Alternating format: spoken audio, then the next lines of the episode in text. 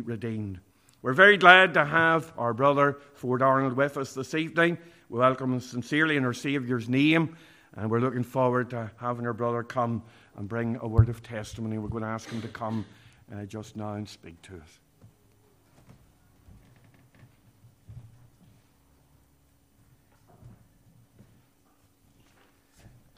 Well, hello everybody. Uh, it's nice to see you here this evening, and uh, I'd also like to thank the Reverend Dean for the kind invitation to come and to speak to you this evening, to share a word of testimony with you, just simply of what the Lord's done for me in my life. And, you know, I'm always very humble to see anybody in front of me because I have three children at home, and it's difficult enough getting them to listen to me. Uh, never mind uh, anybody else that doesn't even know me. So I'm really uh, thankful and pleased that you are here. Um, before I start, if we just briefly uh, bow our heads in prayer, and as I ask the Lord for help this evening, um, you know, I have to admit I don't know this congregation, and I don't really, I don't believe I know anybody here.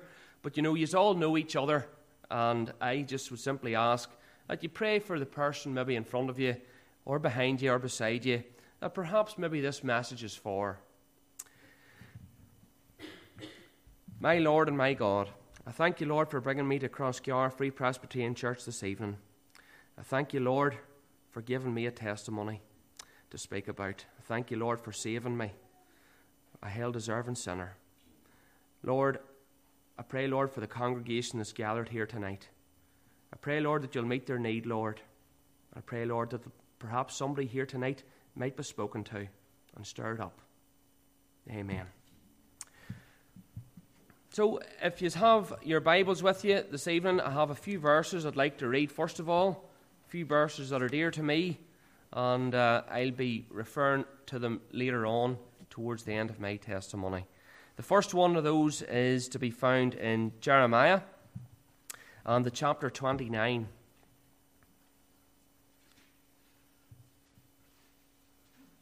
That's Jeremiah chapter 29. And I'm uh, start there at verse 11.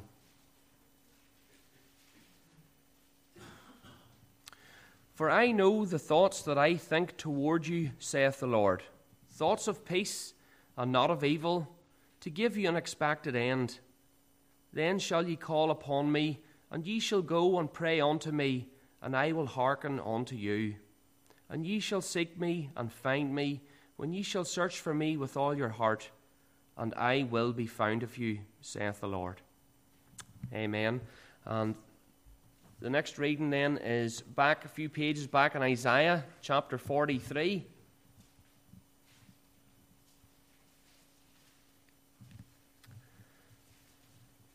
It's Isaiah chapter 43, and it's from verses 1 and 2. And I'm going to break into the first verse about halfway through where it says, O Israel. But you know, it's a, it's a personal relationship that you're after with the Lord Jesus. And you know, the Lord Jesus speaks to us all differently. Nobody's testimony is the same as anybody else's.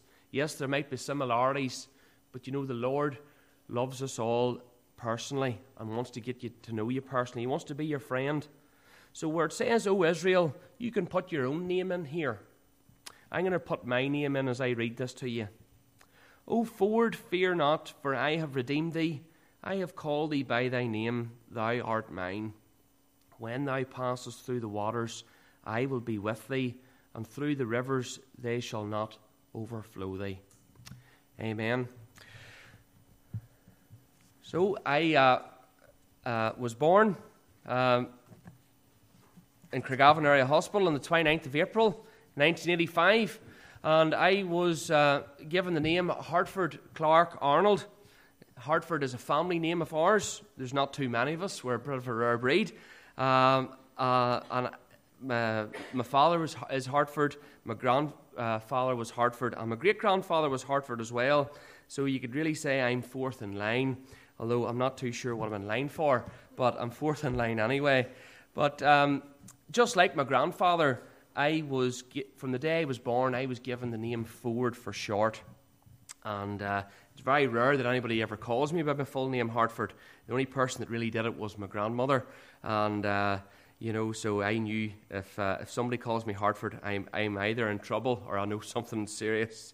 But um, I was the second son born to my mum and dad, Hartford and Phyllis Arnold, and I grew up on our family farm in Donaghcloney, a little village not too far from Lurgan, sort of dropped in the middle between uh, Lurgan, Banbridge, and Dromore, a wee village of Donaghcloney. And um, we grew, I grew up on my grandfather's uh, poultry farm, and uh, uh, I had an older brother, Thomas, who was born the year before me.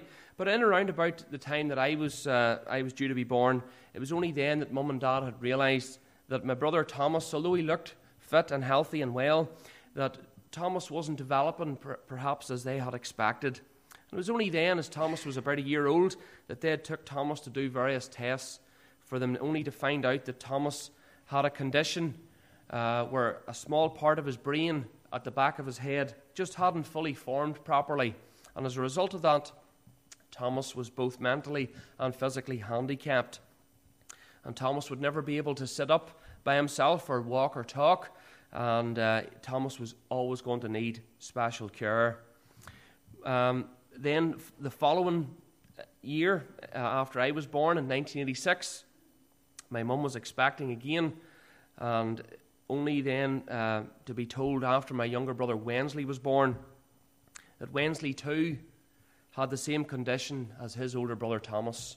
Just like his older brother Thomas, Wensley too was mentally and physically handicapped. But you know, the two boys, my two brothers, you know, I didn't know any different. The two boys were perfect to me, and uh, they were my brothers, and I loved them dearly. And I have fond memories of helping mum to feed them and to lift them and to help, help with the chores of, of, of the special care and attention that they needed.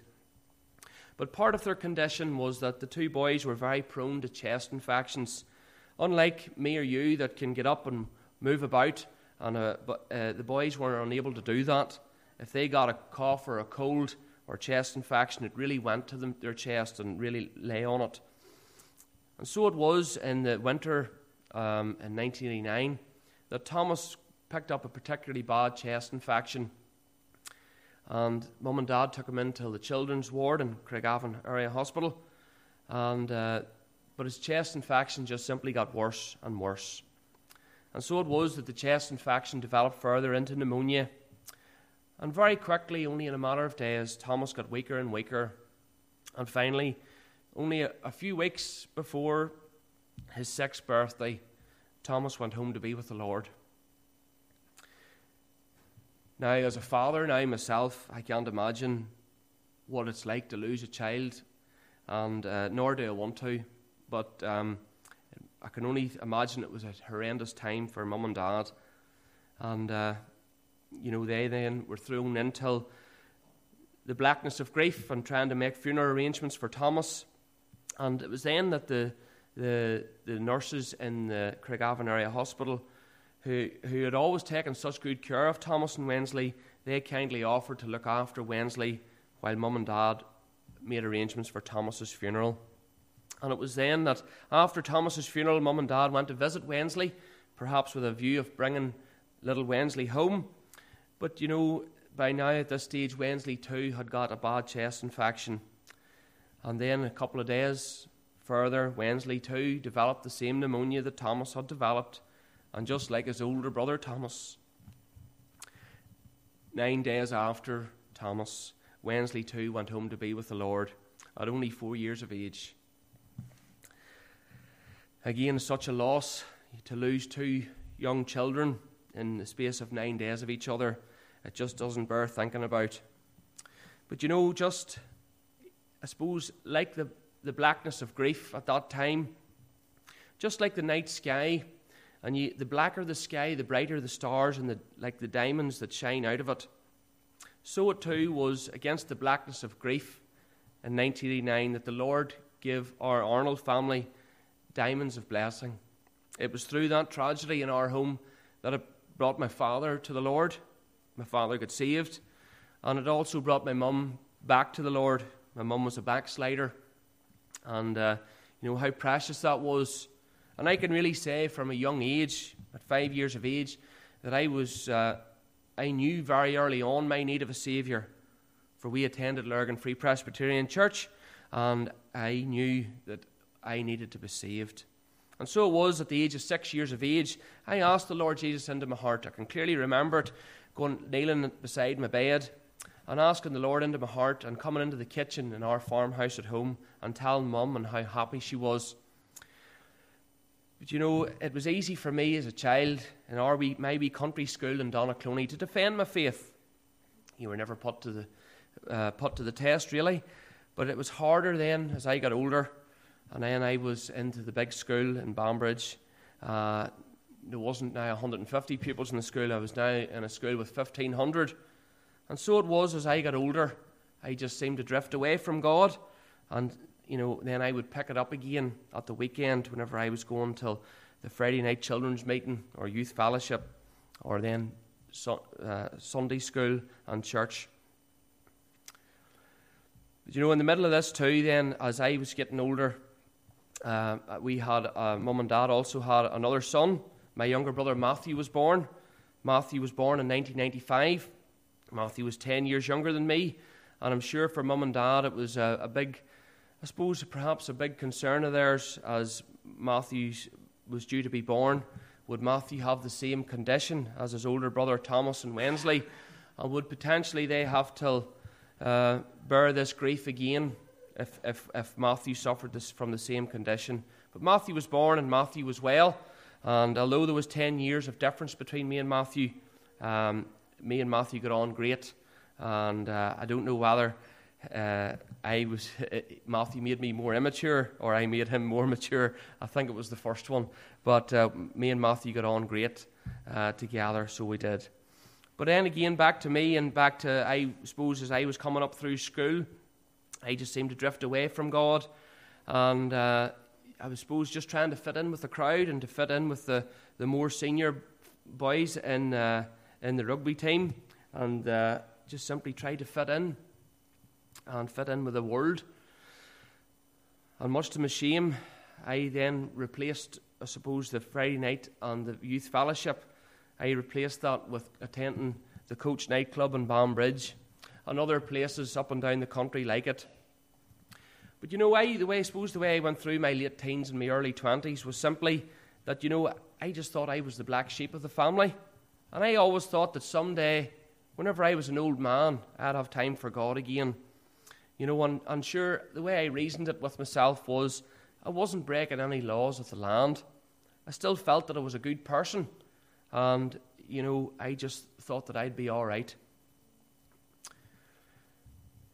And it was only really then, I suppose, as I got on older, um, you know, whenever I say that I felt like I was a black sheep of the family, you'll notice that I still thought I was a sheep.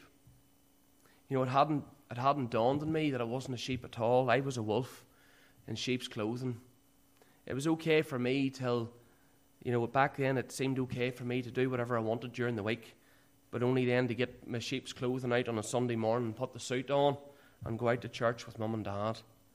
But you just can't go on like that. And there was no there was no joy in it. Many times I was convicted sitting in the church meetings, and many times I couldn't wait to the meeting to be over so I could get out the door until till think of something else and, and to get it off my mind. Then, as I come on through into my twenties, by this stage I had met my future wife, Nicola, and just like any young couple, uh, we had plan- were busy making plans of uh, one day getting married and one day getting a home and one day starting a family. And uh, I always, in the back of my mind, thought that I would set up these milestones for myself down the road where I would consider coming back to God. You know, I used to, whenever I was in my early teens, I thought, well, Ford, you can wait till you're married, till you're an old married man. Uh, or Ford, you can wait until you've got children of your own. Or you can wait till your children are older. You know, I was always pushing it down the road. And so it was then, me and Nikki were married. We were married in 2011. And then uh, the Lord blessed us. We, we were expecting our first, uh, first child to be born in 2013. And so it was in 2013 that, although uh, as a, as a backslider, I did plenty of praying that year, simply because I was really anxious. I was really nervous of, of, uh, of the son or daughter we were expecting. And I suppose I was just nervous if they were going to potentially have the same condition as my brother Thomas and my brother Wensley. But you know, much to my shame, I have to say that you know once um, once our, our, son Thomas, we named him Thomas. Uh, once our son was born, and the doctors had done the tests that I had asked them to perform, that uh, once they'd come back with the good news that Thomas was well, well, so it was then that unfortunately I just set God back, back down again, and we come home, and uh, I just sort of put put everything to the back of my mind again. But you know, as I come on, there was really, I suppose, two things that spoke to me that finally got me to sit up and pay attention.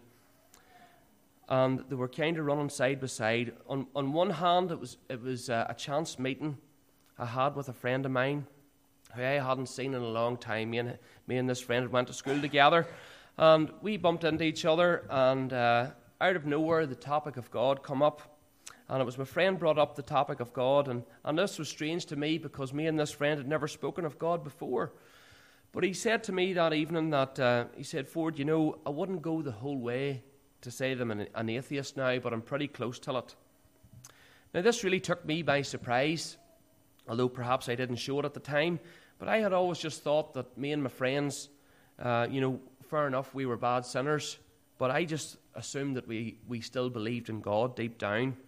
And for him to tell me now that he didn't believe there was a God, and, uh, you know, it really shook me. It really got to me.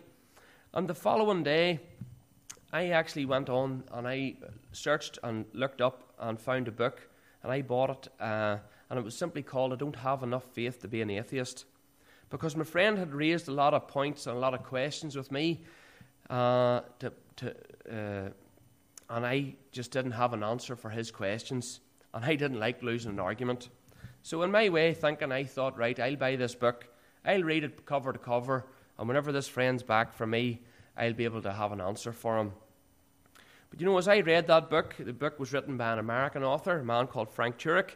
And, you know, the book was very interesting. It really appealed to me, although it is written more like a, like a science book, perhaps, than, than, uh, uh, than a, a, a, normal book, should I say.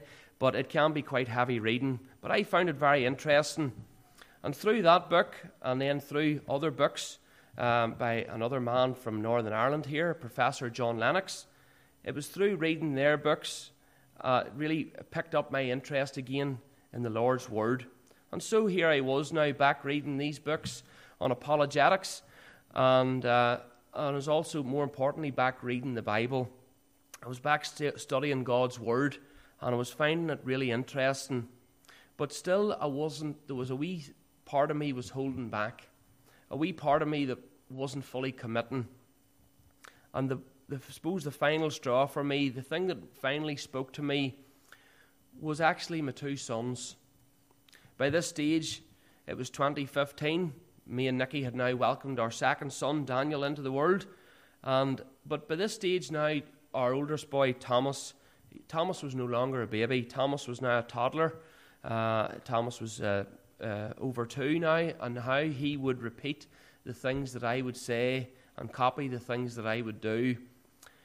And it was through that simple realization that it dawned on me that, you know, Ford, you can say to yourself and reason with yourself that you were saved at six. And perhaps if the Lord Jesus Christ come back tonight, you might just get into heaven by the skin of your teeth. But, Ford, what about your sons?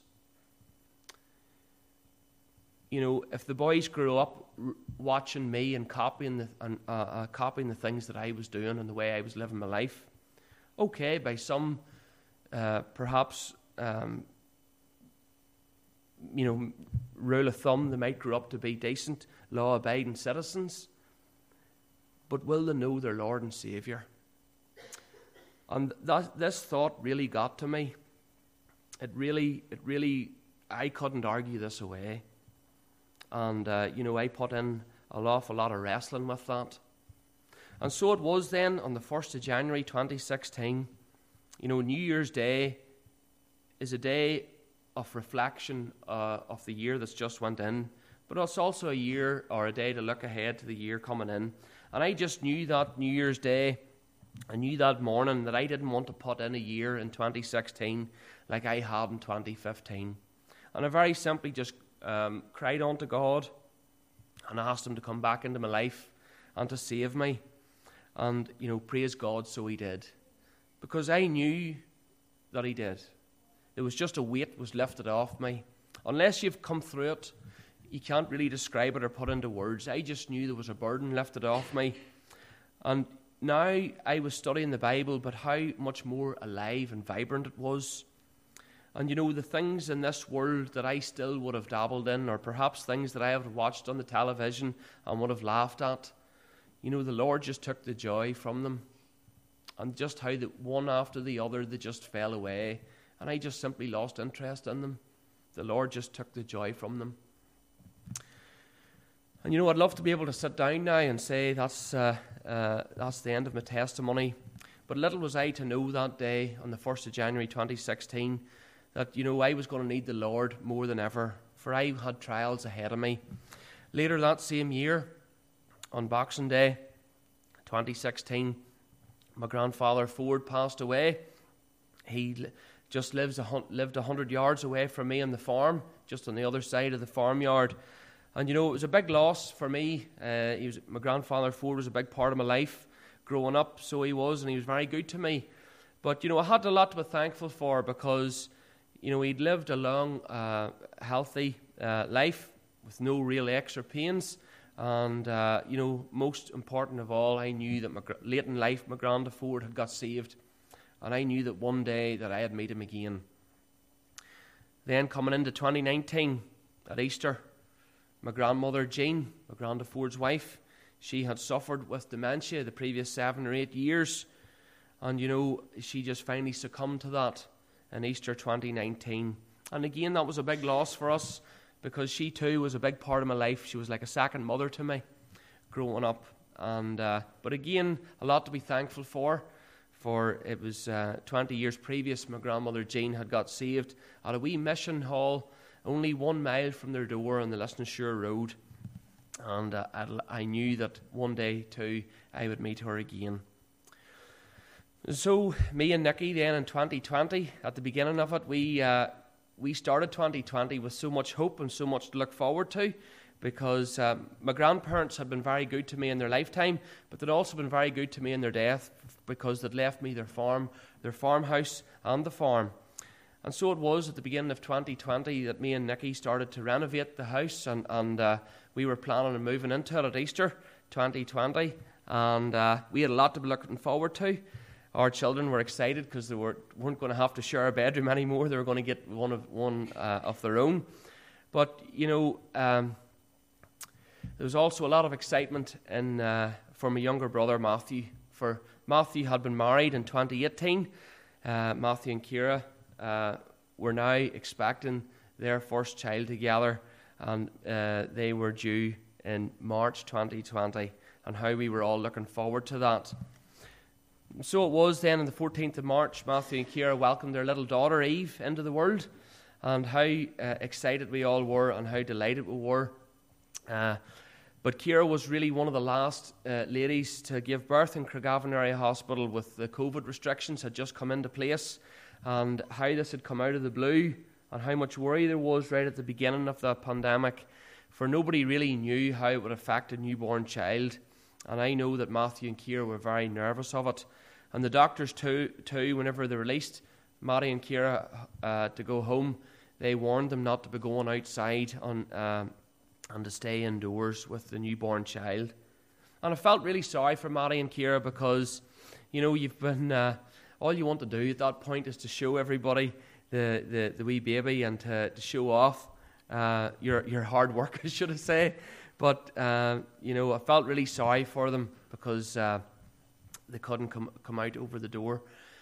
But Matthew, being a country fella, he, Matthew couldn't stick this for too long. And after the first week, Matthew phoned my mum and dad and said, Mum, me and my clear out my bedroom because me and Kira and little Eve, we're going to come and move in with you because if we're going to have to isolate, we may as well do it together. And so it was that Matty and Kira and little Eve, they moved in with my mum and dad. And looking back on it now, how precious that was and how meant to be that was. Mum and dad got Matthew home again for a few weeks to see him at home as a father. And you know how precious time that was to them.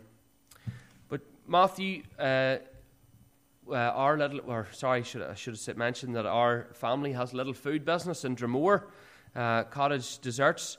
And uh, we were classed, um, because we are food business, we were classed as essential work. And Matthew, working with me, was deemed an essential worker. So Matthew had to come back to work. And so he did come back to work on Monday, the 6th of April. Mondays in our place can be quite busy, so I hardly got to speak two words to him that day. But the following day, Tuesday, the 7th of April, I got more time with him. And so it was that afternoon that me and Matthew worked together on um, a piece of machinery that uh, wasn't working properly. And me and Matthew worked together on it all afternoon getting it uh, fixed and getting it built back together. Later on that evening, everybody else had left. My dad had just left as well. And it was just me and Matty there. And uh, I just had simply asked Matthew, you know, Matty, uh, we can, can I'm going to go on here. Would you mind locking the gate? uh, Matthew had to wait 10 minutes on, on some of the equipment to wash down in the factory. It was on a wash cycle. And uh, I simply said to Matthew, you know, Matty, I'll see you in the morning. And off I set, and I shouted cheerio to him. And so it was from Dromore back to Donaghcloney. It's only 10 minutes away. And I come home that evening and uh, Nikki had my dinner on the table. And uh, it didn't take me too long to eat it. Uh, and our children were jumping up and down. They wanted to go outside because it was a lovely evening. And we were outside cutting the grass. And I was only doing that for 15 or 20 minutes. And I seen uh, Nikki walking down the lane to me. And she just, uh, I stopped the lawnmower and she says, Ford, your mummy's been trying to phone you. She can't get Matthew to answer his phone. And she doesn't know where he is. He's late home for his dinner. And this really baffled me because I knew that Matthew should only have been 10 minutes behind me and I couldn't, I couldn't think of where he would be. So I tried to phone him, but no answer. Just went to his voicemail, and then the call come through from mum, and all I got on the phone call was that the police were at Matthew's door in Donaghcloney. The police had arrived at Matthew's front door in Donaghcloney, but because Matthew and Kira weren't living there, they were isolating with my parents. Matthew and Kira weren't there, but the neighbour had seen the police car, and the neighbour had phoned uh, with the news that the police were there. Well, I didn't need to hear any more. I just run up the yard and hopped into our, my little van and drove the mile into the village. And just as I turned into the estate, I met the police car coming out. And I simply waved it down and I asked the police officer, I said, Are you looking for Matthew Arnold? And I can always remember he didn't say, Yes, we are, or No, we're not. He just simply said, Who are you? And just as I said, I'm his brother, just for the briefest of seconds, the lady police officer in the passenger seat, she just lost her composure. And I knew then that the news wasn't good. But the police officer just, just simply asked me to get in, to sit in the back seat of their car. And it was there that he just simply said to me that Matthew had been involved in a two vehicle collision at approximately half six that Tuesday evening and that Matthew had been pronounced dead at the scene. Now, those were words that I never expected my life to hear. And just with those few words, just the whole bottom of my world just fell out. That's the only way I can describe it. It just turned completely upside down. I just couldn't believe that this had happened again. I couldn't believe that I'd lost three brothers. And I couldn't make sense of it at all. I couldn't believe that Matthew, at the age of only 24, and his wee baby girl at home, only three weeks old, and here Matthew now was called home. Simply couldn't take it in. And you know what? I have to stand here tonight and, and freely admit I don't have an answer for you on that. I know it's, uh, it's just past the two year mark. In some ways, I can't believe that two years have come and gone in some ways, it feels like I only spoke with Matthew yesterday. In other ways, though, it feels like a lifetime. It feels so long from I seen him or I heard his voice. But you know, I have to say now, coming out of it and a little bit further down the road, that I can honestly say that the Lord has been good. You know, just like in 1989, as difficult as it was, and still continues to be, but again, against the, uh, the blackness of grief, the Lord gave our Arnold family and also Matthew's wife Kira, the Beatty family, diamonds of blessing. In the days after Matthew's home call, in our Arnold family and the Beatty family, we have had nine family members have come to know the Lord. And how precious that is.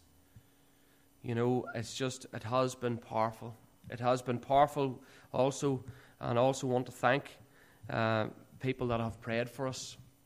The outpouring of grief and the people who have got reached out and got in contact with us has been very humbling.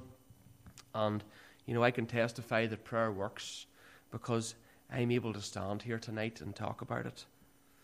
You know, um, and many things along the way the Lord has given me, along the way, whenever I've been down. He's given me a wee message, perhaps a, a text message from somebody who has got my number off somebody else, or an email, or a card in the post. Just something, a wee word as to when I needed it. And simply tonight, as I close, I just want to share one of those wee instances with you. You know, as I part of my job role in work is uh, is doing deliveries, and uh, late on in the autumn of 2020, I was out doing a, delivery, and it was coming from Dromore over to Lurgan, and uh, on that wee road, it's only 10 miles from Dromore to Lurgan, but I know on that road I'd have to pass the scene of where Matthew's accident was. And just that day, coming past the scene of the accident, I was really missing Matthew and just really annoyed and uh, still trying to make sense of it all. And I simply just cried out unto God, you know, and I just said, Lord, why me? Now, don't get me wrong, I don't mean, mean that, and I'm feeling sorry for myself kind of way. I simply meant, you know, Lord, why is it me that's been left behind? You know, why isn't it my brother Thomas here tonight speaking in Crossgar, or Wensley, or Matthew? Lord, why is it me that you've, you, you want me to stay here? What, what work can I do for you, Lord? And, you know, I simply got to the delivery site in Lurgan, and by this stage the tears were running down my face. And whenever I had to wait my turn on the delivery, and I just simply, something asked, just put it in my heart, you know, to look up my name. You know, my name's, as I said at the start, you know, there's not too many of us. And I simply looked up the, the name Ford. And you know, that word Ford, it's an old English word, it's not used too often now. But if you look it up in the Oxford Dictionary, it's simply the definition of it is a, a, a safe or a shallow and a safe place to cross a river. And deep down, and way back in my mind, I knew this from, from doing my geography at school. I knew this, and I could remember seeing Ford on a map of the Mournes any time I've walked in the Mournes, where there's a wee shallow place to cross a stream, or a good place to cross a stream, they'll have Ford written on the map where it's safe to cross. And so it was whenever you look something up on Google, uh, you know, you, you, your, your phone will bring up related images. And so it was just a, a, an image that come up that, uh, that afternoon on the phone, and, and it was just off a road sign. And I have a printout of the road sign here. I'll hold it up so you can see it. And it was just simply that Ford road sign. And just as I simply looked at it, I seen my name obviously on the sign. And, but my eye was immediately drawn to the three corners. And immediately I just thought of the three brothers that had lost. But I also looked at the red band around the sign. And immediately also, it just reminded me of the, of, the blood the Lord Jesus Christ shed. Not just for them, but for me and you also. And I knew that although I missed Thomas and Wensley, and although I missed Matthew dearly, I had a lot to be thankful for because of the work of the Lord Jesus had done you know, Matthew was saved, and I knew that Ma- I would see Matthew again. And I'll have all eternity with Matthew to get caught up with him, you know. But um, I couldn't believe what I was seeing, I couldn't believe what I was thinking. And, you know, as I left Lurgan to come back home to Dromore, again, as I, I was thinking in my mind, but, you know, whenever the, whenever the Lord's trying to speak to you, the devil's in the other ear trying to give you doubt. And so he was that day. He's just, I, all I could hear was, Ford, you're not thinking straight at all. This is only coincidence. And, you know, don't be thinking too much of this. But, you know, as I come back past the scene of where Matthew's accident was, it then dawned on me, you know, that wee part of the road, that junction, that T junction, officially it's known as the, the, uh, the junction of the B2 Lurgan Road with the Black Skull Road. But you know, if you're from our neck of the woods, that wee townland is known as the Thorny Ford. The scene of where Matthew's accident was was at a ford. And just there where that T junction is, you, there's a wee bridge there where you cross the River Lagan. And I couldn't believe this. I got back to the factory and I just couldn't believe what I was thinking. You know, the, how the Lord had spoke to me. And that is just simply the wee thought I want to leave with you. You know, as I cried out unto the Lord, Lord, what work would you have me do for you? Well, my job tonight is just like this road sign. It's just to warn you and to point you to a crossing because to me, you know, your life is like a river. I can't understand why some people's rivers or some people's lives are longer than others. I don't know why Matthew's life or river was only 24 years of age. I don't know how long mine will be. But I do know that it will end. And it will end in the eternity of the ocean.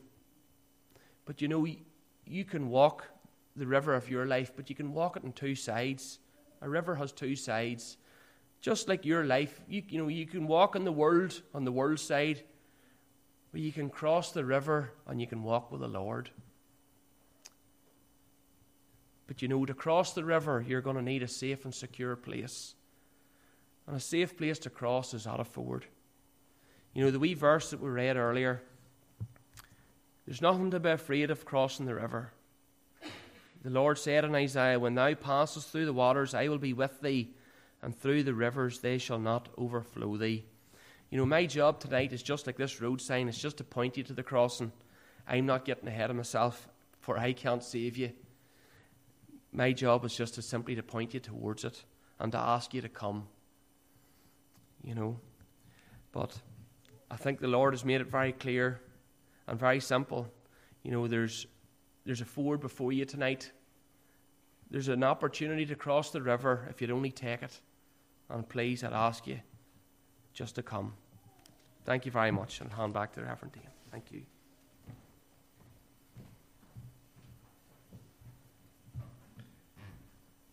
Can I thank Ford for coming and bringing that word of testimony to our hearts. We rejoice that there is a place of crossing that's found in the Lord Jesus Christ. He is the one that brings us from death to life. And our brother has spoken about that verse in Isaiah 43 when we pass through the waters. And this life is full of the waters and the fires and all the rest that speak of the trials of life. And sometimes, indeed, we can't understand. God's ways are far above our ways. But we rejoice in the promise that God has given us that He'll be with us. Now, is He with you? Is He with you? Do you know Him as your Saviour? And in the midst of the trials and troubles of life, have you a foundation, a rock on which you can stand?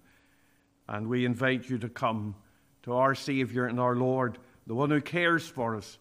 He, he doesn't say that we'll not pass through waters and trials and fires, but He says, I'll be with you in the midst of them. And that's a wonderful thing. But we need to come by the way of the cross and trust the Lord Jesus Christ as our Saviour.